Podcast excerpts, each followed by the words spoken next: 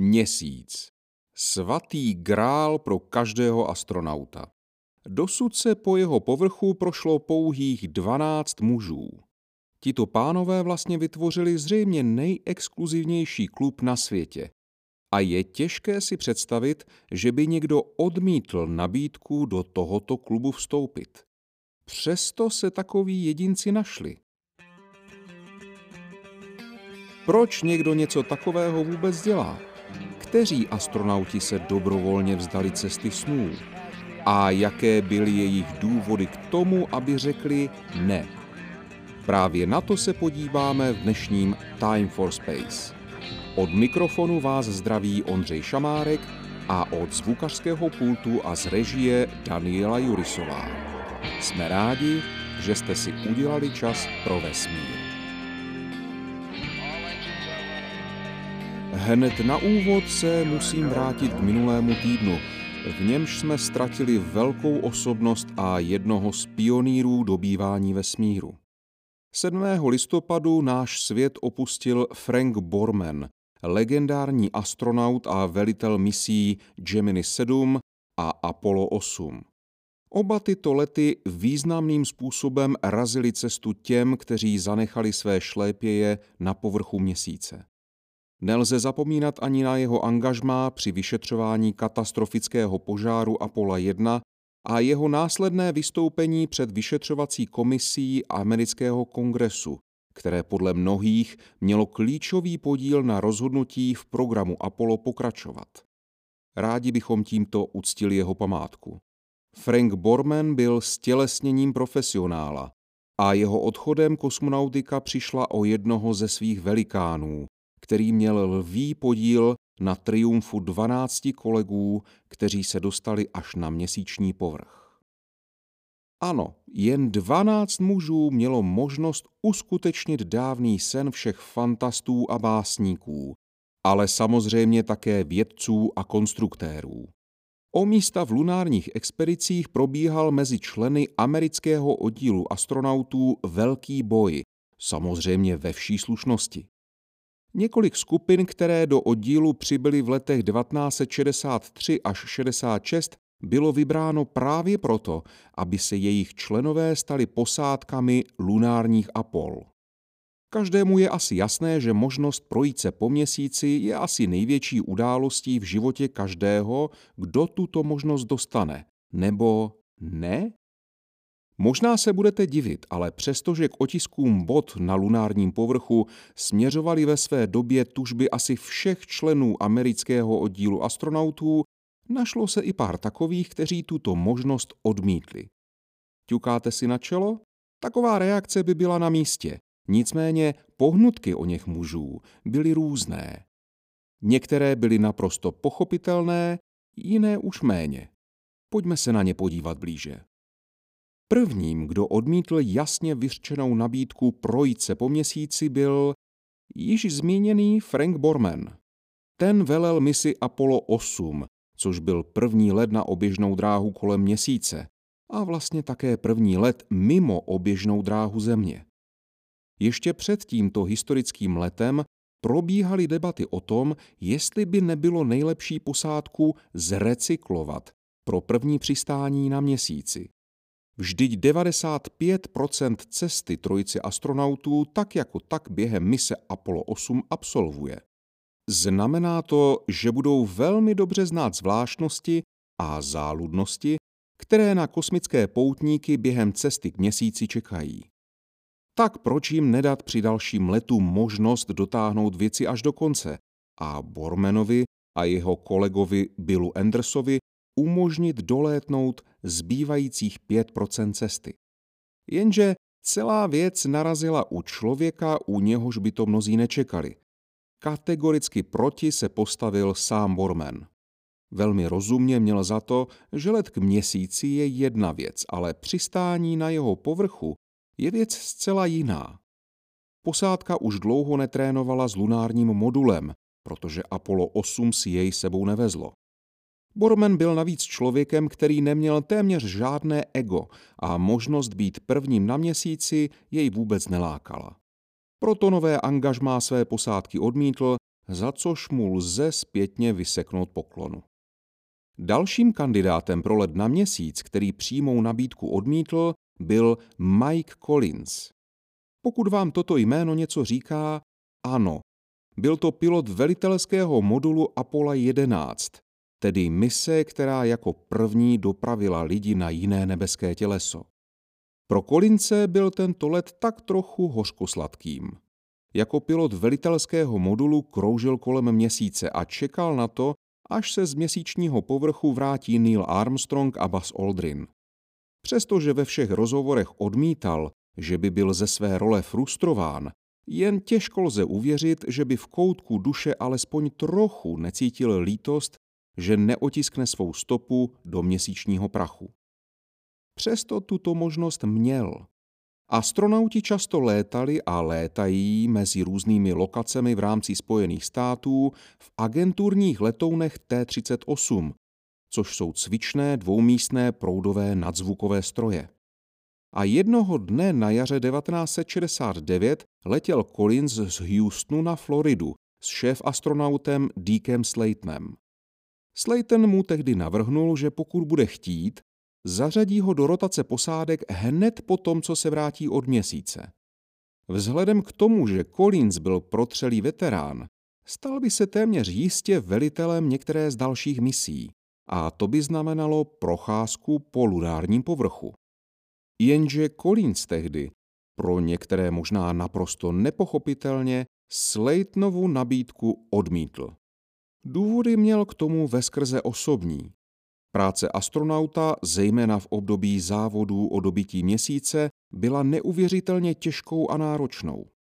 Astronauti byli z domova často celé týdny a když už se doma vyskytovali, často se věnovali studiu materiálů, manuálů, letových plánů a podobně.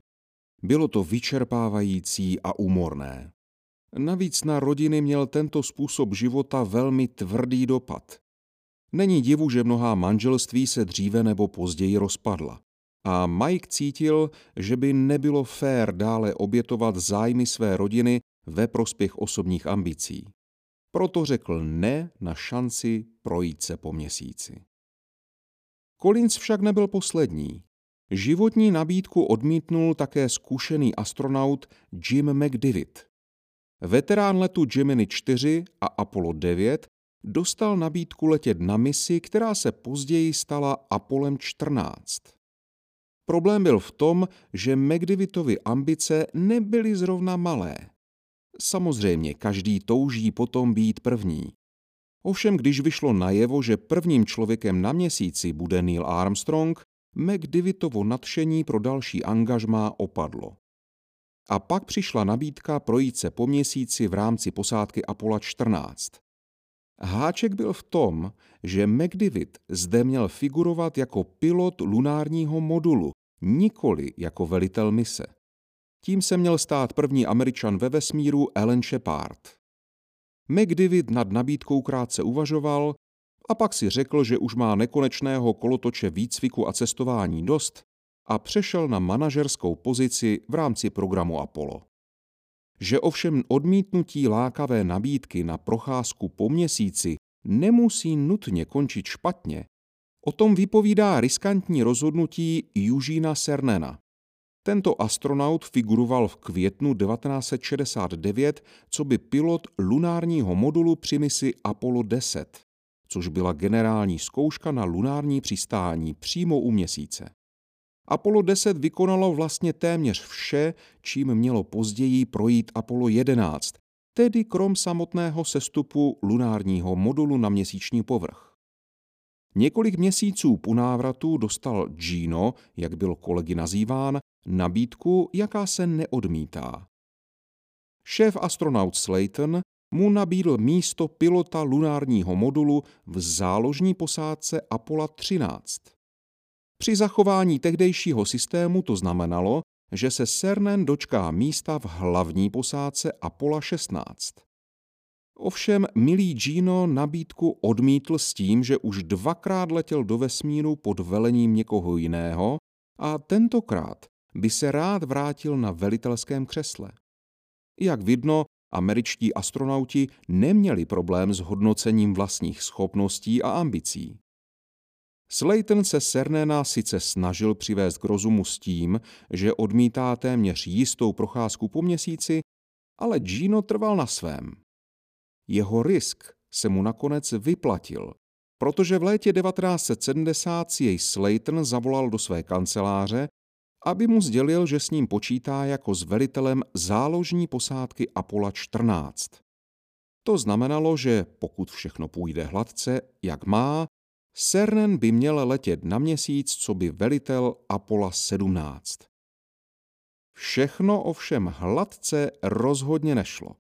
V lednu 1971 Cernan vinou pilotní chyby havaroval s vrtulníkem do řeky Indian River. I když mu Slayton nabízel možnost vymluvit se na technickou závadu, Gino se rozhodl nelhat a vinu vzít kompletně na sebe. A dost možná se mu tento přístup vyplatil, protože mu místo v záložní posádce Apollo 14 zůstalo. To ale nebylo všechno. V té době již program Apollo procházel výraznými škrty a byly zrušeny tři lunární mise. Americkou veřejnost ani politiky už měsíční výpravy nezajímaly a tak se tok financí postupně snížil až na minimum.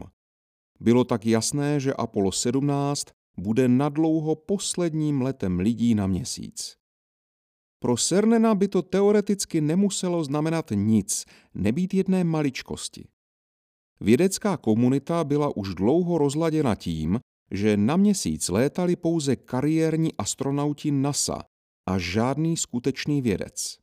V záložní posádce Apollo 15 sice figuroval co by pilot lunárního modulu geolog Jack Schmidt, jenže při stávající rotaci by se tato posádka měla dostat k měsíci v Apollo 18. A to bylo rozpočtovými škrty zrušeno. Začal tedy velký boj o to, který tým se stane posádkou poslední lunární mise.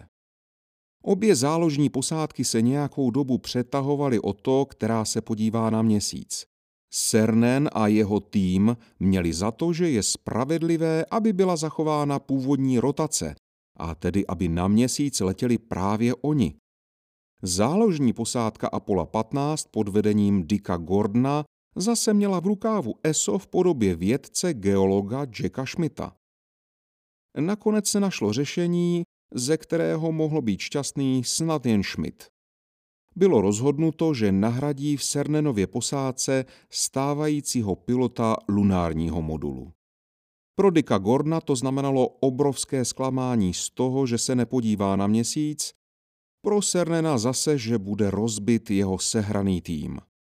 Ale rozhodnutí padlo a tak nezbývalo, než se s ním smířit. Na osobní úrovni ale Cernen mohl být spokojený. Jeho obří risk s odmítnutím místa pilota lunárního modulu v Apollo 16 se mu více než vyplatil. A on se tak mohl v prosinci 1972 stát velitelem poslední výpravy, která otiskla své stopy do lunárního prachu. Inu, risk je někdy zisk. Pokud jste byli schopni sledovat personální rošády a šachy až sem, smekám před vámi klobouk. Jisté nicméně je, že už poměrně brzy se lidstvo opět vrátí na měsíc. A pak se vydá ještě dále. A je dost dobře možné, že tato epizoda za nějaký čas získá další pokračování. Konec konců, historie se hemží těmi, kteří přehodnotili své priority a řekli ne na nabídky, které jim mohly přinést úspěch, slávu a bohatství, jednoduše proto, že by tím popřeli sami sebe. Zkrátka, ne vždy se naskytne ta správná konstelace proto, aby se naše sny staly skutečností. To ale neznamená, že bychom měli přestat snít, protože kdo přestal snít, ten rezignoval na svou budoucnost. Tak při příštím vzletu naslyšenou a děkujeme, že jste si udělali čas pro vesmír.